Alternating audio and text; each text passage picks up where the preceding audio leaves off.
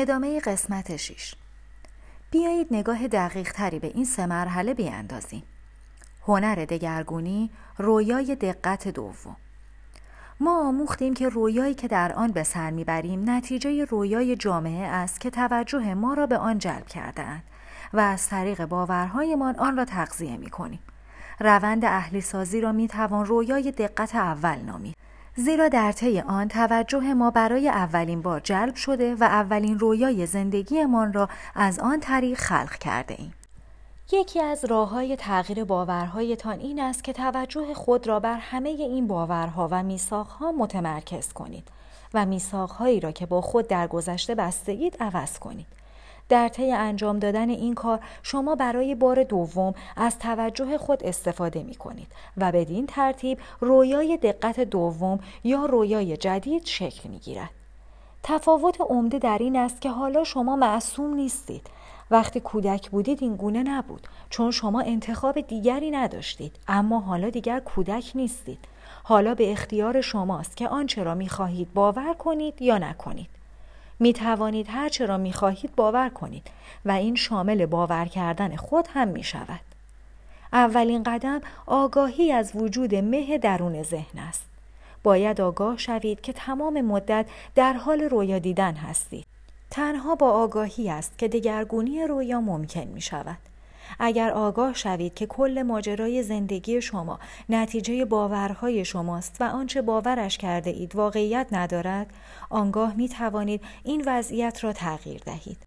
هرچند برای اینکه واقعا باورهای خود را تغییر دهید نیاز دارید توجهتان را بر آن چیزی متمرکز کنید که مایل به تغییرش هستید. باید بدانید کدام یک از میثاقهای قبلی را می‌خواهید تغییر دهید تا بتوانید این کار را بکنید. گام بعدی گسترش آگاهی نسبت به همه محدودیت هایی است که به خود تحمیل می کنید. باورهایی که بر اساس ترس استوار شده اند شما را ناخرسند و محدود می کنند. باید فهرستی از همه این باورهای محدود کننده، همه میثاقهای مبتنی بر ترس تهیه کنید و از طریق این روند است که شما آغاز به دگرگونی می کنید. تولتک ها آن را هنر دگرگونی می نامند که خود استادی کاملی است. شما از طریق تغییر میثاقهای مبتنی بر ترسی که موجب رنجتان می‌شوند به استادی در دگرگونی دست میابید و آنگاه به برنامه ریزی مجدد ذهن خیش به هر طریق که مایل هستید می‌پردازید. یکی از روش های این کار کشف و عمل به باورهایی همچون چهار میثاق است. تصمیم به اجرای چهار میثاق اعلام جنگ علیه انگل برای کسب مجدد آزادی است. چهار میثاق امکان پایان بخشیدن به رنجهای عاطفی را فراهم می کنند و می توانند درهای زندگانی سرشار از شادمانی و آغاز رویای جدید را به رویتان بگشایند. دیگر به خودتان بستگی دارد که اگر مایل باشید از امکانات رویای جدید خیش بهره برداری کنید. چهار میثاق برای این خلق شده اند که شما را در هنر دگرگونی همراهی کنند و به شما کمک کنند تا میثاقهای محدود کننده را در هم بشکنید. توان شخصی بیشتری کسب کنید و قوی تر شوید. شما هرچه قوی تر بشوید میثاقهای بیشتری را می توانید در هم بشکنید. تا زمانی که به هسته مرکزی این میثاقها دست یابید و بر آنها فائق شوید دست یافتن به هسته مرکزی این میثاقها را من رفتن به صحرا مینامم شما هنگامی که به صحرا می روید با شیاطین خود رو در رو می شوید و هنگامی که از صحرا باز می گردید همه این شیاطین مبدل به فرشته می شوند. عمل به چهار میثاق جدید حرکتی از جایگاه اقتدار است. شکستن تلسم جادوی سیاه در ذهن شما نیاز به توان شخصی زیادی دارد. شما هر بار که یکی از میثاقها را در هم می شکنید نیروی فوقالعاده به دست می آورید. باید با شکستن میثاقهای خیلی کوچک آغاز کنید که به قدرت کمتری نیاز دارند. وقتی میثاقهای کوچکتر در هم شکستند نیروی شما رو به افزایش می‌گذارد تا جایی که بالاخره می توانید با شیاطین بزرگ ذهن خیش رو در رو شوید. مثلا دخترک کوچکی که به او گفته شده بود آواز نخواند حالا 20 سال دارد و هنوز هم آواز نمی‌خواند. یکی از راه های فائق شدن بر این باور که صدای زشتی دارد این است که به خود بگوید من سعی می کنم بخوانم حتی اگر این کار را به خوبی انجام نمی دهم. آن وقت او می تواند وانمود کند که کسی برایش دست می‌زند و می‌گوید اوه خیلی قشنگ بود این کار میثاق را به مقدار ناچیزی کمرنگ می کند اما هنوز آن را در هم نمی شکند. با این همه او کمی توان و شجاعت به دست می آورد که این کار را دوباره و دوباره تکرار کند تا اینکه بالاخره موفق به در هم شکستن این میثاق شود. این یک راه خروج از دوزخ است. شما به جای هر میثاق دردآوری که میشکنید باید یک میثاق شادیآور بگذارید. این موجب می شود میثاق قبلی دیگر نتواند بازگردد. اگر میثاق جدید بتواند همان مقدار فضا را اشغال کند آن وقت میثاق قبلی هرگز نمی‌تواند برگردد چون جایش پر شده است. باورهای غریبی در ذهن وجود دارند که این روند را ناامیدانه جلوه می‌دهند. به همین دلیل است که باید قدم به قدم پیش بروید و با خودتان شکیبا باشید. چون این روند کند است. نحوه زندگی فعلی شما نتیجه سالها اهلی شدن است. نمی توانید امیدوار باشید که این اهلی شدن در عرض یک روز نابود شود. شکستن میثاقها بسیار دشوار است چون ما قدرت کلام را که قدرت اراده ماست به هر میثاق افسوده ایم. ما نیاز به همان مقدار قدرت داریم تا میثاق قبلی خود را باطل کنیم. با قدرتی کمتر از آنچه آن موقع به کار برده ایم نمی توانیم موفق شویم. به علاوه همه توان شخصی ما برای حفظ میثاقهایی که با خود بسته ایم سرمایه گذاری شده اند. به همین دلیل است که میثاقهای ما عملا مثل اعتیادی قوی هستند. ما به این گونه بودن معتادیم. به خشم، حسادت و ترحم به حال خیش معتادیم. به باورهایی معتادیم از این قبیل. من به اندازه کافی خوب نیستم. به اندازه کافی باهوش نیستم. چرا سعی کنم؟ دیگران این کار را می کنند چون بهتر از من هستند. همه این میثاقهای قدیمی که بر رویای ما از حیات حاکمیت دارند نتیجه تکرارهای دائمی هستند. بنابراین برای اجرای چهار میثاق شما نیاز به تکرار دارید. تمرین میثاقهای جدید زندگی شما را بهتر می کند. تمرین است که استاد را می سازد. انضباط جنگجو تسلط بر رفتارهای خیشتن تصور کنید یک روز صبح زود که از خواب بیدار می شوید پر از شور و شوق هستید. احساس خوبی دارید. شاد و سرشار از انرژی هستید تا روزتان را آغاز کنید. بعد موقع صبحانه با همسرتان دعوا می کنید و سیلی از عواطف ناخوشایند شما را در بر می گیرد. عصبانی می شوید و در احساس خشم مقدار زیادی از اقتدار شخصی خود را تلف می کنید. پس از دعوا احساس می کنید که خالی شده اید و فقط دلتان می خواهد بروید گریه کنید. در واقع به قدری خسته هستید که به اتاقتان می روید، از حال می روید و سعی می کنید بهبود پیدا کنید. تمام روز را غرق در عواطف ناخوشایند سر می نمایید. انرژی کافی برای بیرون رفتن ندارید و تنها چیزی که می خواهید فاصله گرفتن از همه کس و همه چیز است. ما هر روز با مقداری انرژی روانی، عاطفی و جسمی از خواب برمیخیزیم و این انرژی را طی روز مصرف می‌کنیم. اگر به عواطفمان اجازه دهیم که همه انرژی ما را مصرف کنند دیگر انرژی برای تغییر زندگی یا نیرو دادن به دیگران نخواهیم داشت چگونه دیدن جهان بستگی به عواطفی دارد که احساس می کنیم وقتی عصبانی هستیم همه چیز به نظرمان غلط و نامطلوب می رسد. هیچ چیز سر جای خودش نیست. همه چیز را سرزنش می کنیم. حتی هوا را. چه بارانی باشد و چه آفتابی. خوشایند ما نیست. وقتی غمگین هستیم همه چیز در اطرافمان غمانگیز می شود و ما را به گریه می اندازد. به درختها نگاه می کنیم احساس اندوه به ما دست می دهد. باران را نگاه می کنیم و همه چیز اندوهگین به نظر می رسد. شاید آسیب پذیر شده ایم و نیاز داریم که از خود محافظت کنیم. چون نمی‌دانیم در چه لحظه ای ممکن است مورد حمله قرار بگیریم. به هیچ چیز و هیچ کس اعتماد نداریم. همه اینها به این دلیل است که با چشمان ترس به دنیا می نگریم. تصور کنید که ذهن انسان هم مثل پوست اوست.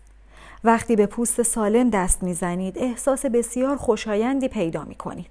پوست برای لمس کردن ساخته شده و احساس لمس کردن شگفتانگیز است. حالا تصور کنید که پوست شما زخمی شده و چرک کرده است. اگر به پوست زخمی دست بزنید به آن صدمه می‌زنید. پس سعی می کنید آن را بپوشانید و محافظت کنید. دوست ندارید کسی به زخم شما دست بزند. چون آزار می‌بینید حالا تصور کنید که همه انسان ها دچار ناراحتی پوستی هستند هیچ کس نمی‌تواند به دیگری دست بزند چون به او آسیب میرساند همه زخمهایی روی پوستشان دارند و بنابراین پوست زخمی و چرکین عادی به نظر می رسد و درد و رنج هم عادی و متعارف محسوب می شود و ما باور داریم که این روال عادی است. می توانید تصور کنید که اگر همه انسان ها ناراحتی پوستی داشته باشند ما چگونه رفتار خواهیم کرد؟ مسلما به سختی یکدیگر را در آغوش می گیریم چون این کار بسیار دردناک است. بنابراین نیاز پیدا می کنیم که بین خود و دیگران فاصله زیادی ایجاد کنیم. ذهن بشری دقیقا به پوست زخمی و چرکین میماند. هر انسانی جسمی عاطفی دارد که کاملا از زخمهای چرکین پوشیده شده است.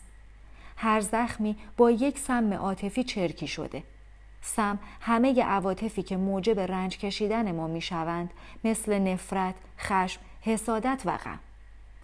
یک عمل غیرعادلانه زخمی را در ذهن ما میگشاید و ما با سم عاطفی واکنش نشان می دهیم.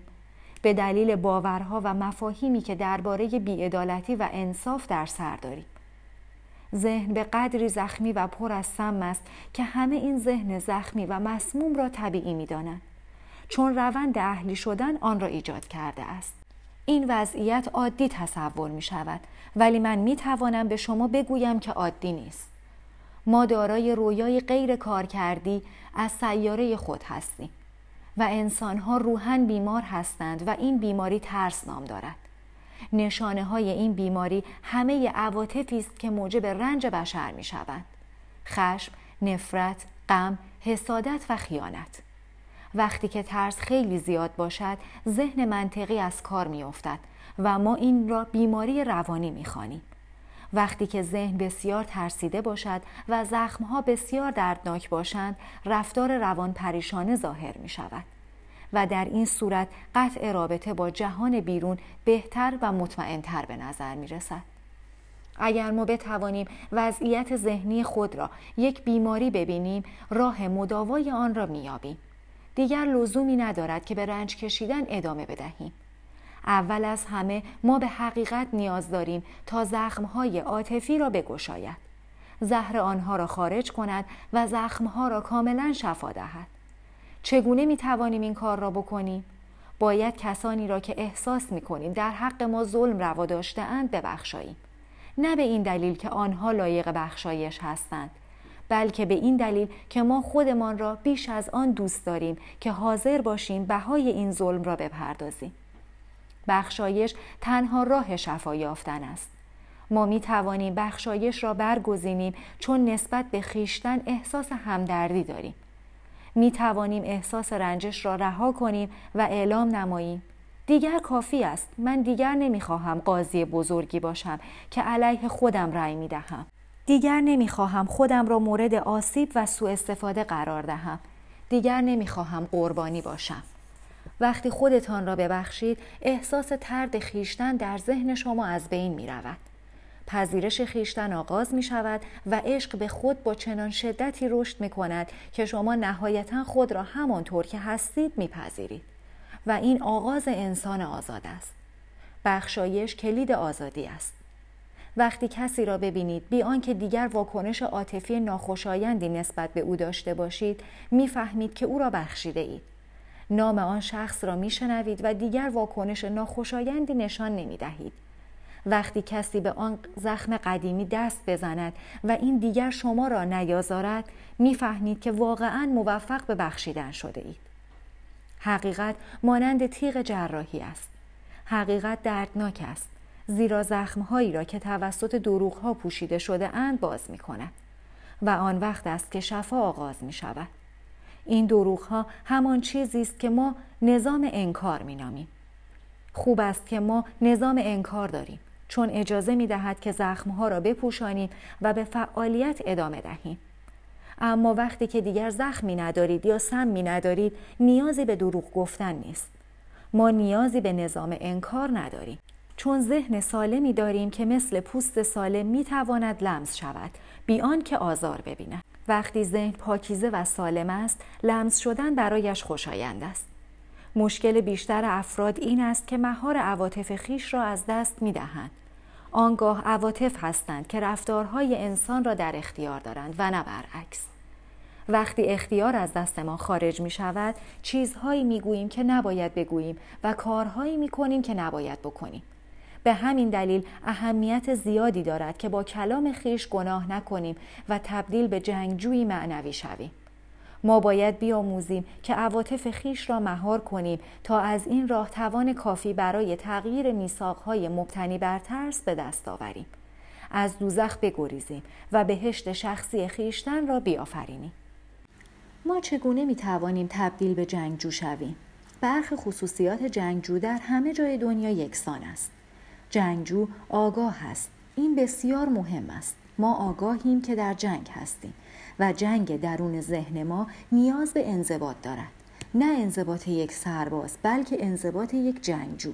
نه انضباط تحمیل شده از بیرون که به ما می‌گوید چه بکنیم و چه نکنیم بلکه انضباط برای اینکه در هر شرایطی خودمان باشیم جنگجو تسلط دارد نه بر دیگران بلکه بر عواطف خیشتن بر نفس خیشتن وقتی ما تسلطمان را از دست می دهیم این است که عواطف خود را سرکوب می کنیم نه وقتی که تسلط داریم. تفاوت عمده بین جنگجو و قربانی در این است که قربانی سرکوب می کند اما جنگجو مهار می کند خیشتنداری می کند قربانی سرکوب می کند چون می ترسد عواطف خود را نشان دهد و می ترسد آنچه را می خواهد بگوید. مهار کردن و خیشتنداری همان سرکوب کردن نیست. مهار کردن یعنی تسلط بر عواطف و بیان آنها در موقع مناسب نه زودتر و نه دیرتر. برای همین است که جنگجوها بیعیب و نقص عمل می کنند آنان تسلط کامل بر عواطف خیش و در نتیجه بر رفتار خیش را دارند. تشرف به مرگ در آغوش کشیدن فرشته مرگ. آخرین راه رسیدن به آزادی شخصی آماده کردن خیش برای تشرف به مرگ است و پذیرفتن مرگ به عنوان استاد. آنچه فرشته مرگ می‌تواند به ما بیاموزد این است که چگونه حقیقتا زنده باشیم. ما آگاه می‌شویم که هر لحظه ممکن است بمیریم. فقط لحظه حاضر را برای زنده بودن در اختیار داریم. حقیقت این است که نمی‌دانیم فردا میمیریم یا نه. چه کسی می‌داند؟ ما این تصور را داریم که سالهای زیادی در آینده به ما تعلق دارد. ولی آیا این طور است؟ اگر به بیمارستان برویم و دکتر به ما بگوید که فقط یک هفته برای زندگی فرصت داریم چه می‌کنیم؟ همانطور که قبلا گفتیم دو راه وجود دارد. یکی این است که رنج بکشیم چون قرار است بمیریم و به همه بگوییم بیچاره من من دارم میمیرم و غمنامه حقیقی به وجود بیاوریم. انتخاب دیگر این است که از هر لحظه ممکن برای شاد بودن استفاده کنیم و آن کاری را بکنیم که واقعا دلمان می‌خواهد. اگر فقط یک هفته دیگر زنده هستیم پس بگذارید از زندگی لذت ببریم. بگذارید زنده باشیم. می توانیم بگوییم من دیگر خودم خواهم بود. از این به بعد سعی نمی کنم به خاطر خوشایند دیگران زندگی کنم. دیگر از اینکه درباره من چه فکر می کنند نمی ترسم. چه اهمیتی دارد که آنها راجع به من چه فکری می کنند وقتی قرار است هفته دیگر بمیرم؟ دیگر خودم خواهم بود. فرشته مرگ به ما می آموزد که هر روز طوری زندگی کنیم که انگار آخرین روز زندگی ماست. انگار که فردایی نخواهد بود. ما می توانیم هر روز با این جمله آغاز کنیم. من بیدار شده ام و خورشید را می بینم سپاس خود را به خورشید و به همه کس و همه چیز عرضه می کنم چون هنوز زنده هستم. یک روز دیگر برای اینکه خودم باشم. من زندگی را اینگونه می بینم این آن چیزی است که فرشته مرگ به من آموخته است. کاملا پذیرا بودن و دانستن اینکه هیچ دلیلی برای ترسیدن وجود ندارد.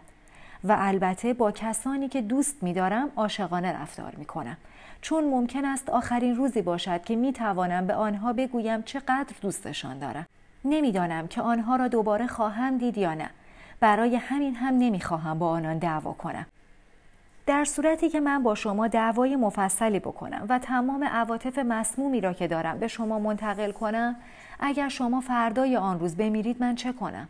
وای خدای من قاضی مرا محکوم می کند و من از آنچه به شما گفتم احساس گناه خواهم کرد. همچنین احساس گناه می کنم چون به شما نگفتم که چقدر دوستتان دارم. عشقی که مرا خوشحال می کند عشقی است که می توانم با شما تقسیمش کنم. چرا نیاز دارم که عشق به شما را انکار کنم؟ مهم نیست که شما در مقابل مرا دوست داشته باشید یا نه. ممکن است من فردا بمیرم یا شما فردا بمیرید. آنچه مرا خوشحال می کند این است که بگذارم بدانید چقدر دوستتان دارم. شما می توانید این طور زندگی کنید. به این شکل خود را برای تشرف به مرگ آماده می کنید آنچه در تشرف به مرگ اتفاق می افتد این است که رویای قدیمی که در ذهن خیش دارید برای همیشه می میرد. مسلما خاطراتی از انگل خواهید داشت از قاضی، قربانی و باورهای اعتیادی خود اما انگل دیگر زنده نخواهد بود. آنچه در تشرف به مرگ می میرد انگل است. به دلیل وجود قاضی و قربانی تشرف به مرگ آسان نیست چون آنها با تمام امکانات خود مبارزه می کنند. آنها نمی‌خواهند بمیرند و ما احساس می کنیم خودمان هستیم که داریم می میریم و به همین دلیل از مرگ می ترسیم. وقتی در رویای سیاره زندگی می کنیم مثل این است که مرده باشیم. هر کس از تشرف به مرگ زنده بیرون بیاید هدیه شگفتانگیزی دریافت می کند و آن رستاخیز است. رستاخیز یعنی برخواستن از میان مردگان، زنده بودن، دوباره خود بودن، رستاخیز مثل کودک بودن است وحشی و آزاد بودن. اما با یک تفاوت. تفاوت در این است که آزادی ما با خرد همراه است نه با معصومیت. ما قادریم اهلی شدنهای خیش را در هم شکنیم. دوباره آزاد باشیم و ذهن خیش را شفا ببخشیم. ما تسلیم فرشته مرگ می شویم. با این دانش که انگل می میرد و ما با ذهنی سالم و عقلی کامل زنده می مانیم. آن وقت آزادیم که از ذهن خود استفاده نماییم و زندگی خود را بکنیم. این چیزی است که در روش تولتک ها فرشته مرگ به ما میآموزد. فرشته مرگ به سوی ما میآید و می‌گوید می‌بینی هرچه اینجا هست از آن من است نه از آن تو. خانهت، همسرت، فرزندانت، اتومبیلت، شغلت، پولت همه به من تعلق دارد و من هر وقت بخواهم می توانم آنها را ازت بگیرم. اما فعلا تو می توانی از آنها استفاده کنی. وقتی تسلیم فرشته مرگ شدیم برای همیشه شادمان خواهیم بود. چرا؟ زیرا فرشته مرگ گذشته را می‌گیرد و به زندگی اجازه می دهد که جریان یابد. هر لحظه ای که میگذرد فرشته مرگ آن بخش مرده را می‌گیرد و ما می توانیم در زمان حال زندگی کنیم. انگل می خواهد که ما گذشته را با خودمان حمل کنیم و این زنده بودن را بسیار سنگین می کند. وقتی میکوشیم در گذشته زندگی کنیم چگونه می توانیم از زمان حال لذت ببریم؟ وقتی در رویای آینده هستیم چرا باید بار گذشته را بکشیم؟ چه وقت می خواهیم در زمان حال زندگی کنیم؟ این چیزی است که فرشته مرگ انجام دادنش را به ما می آموزد.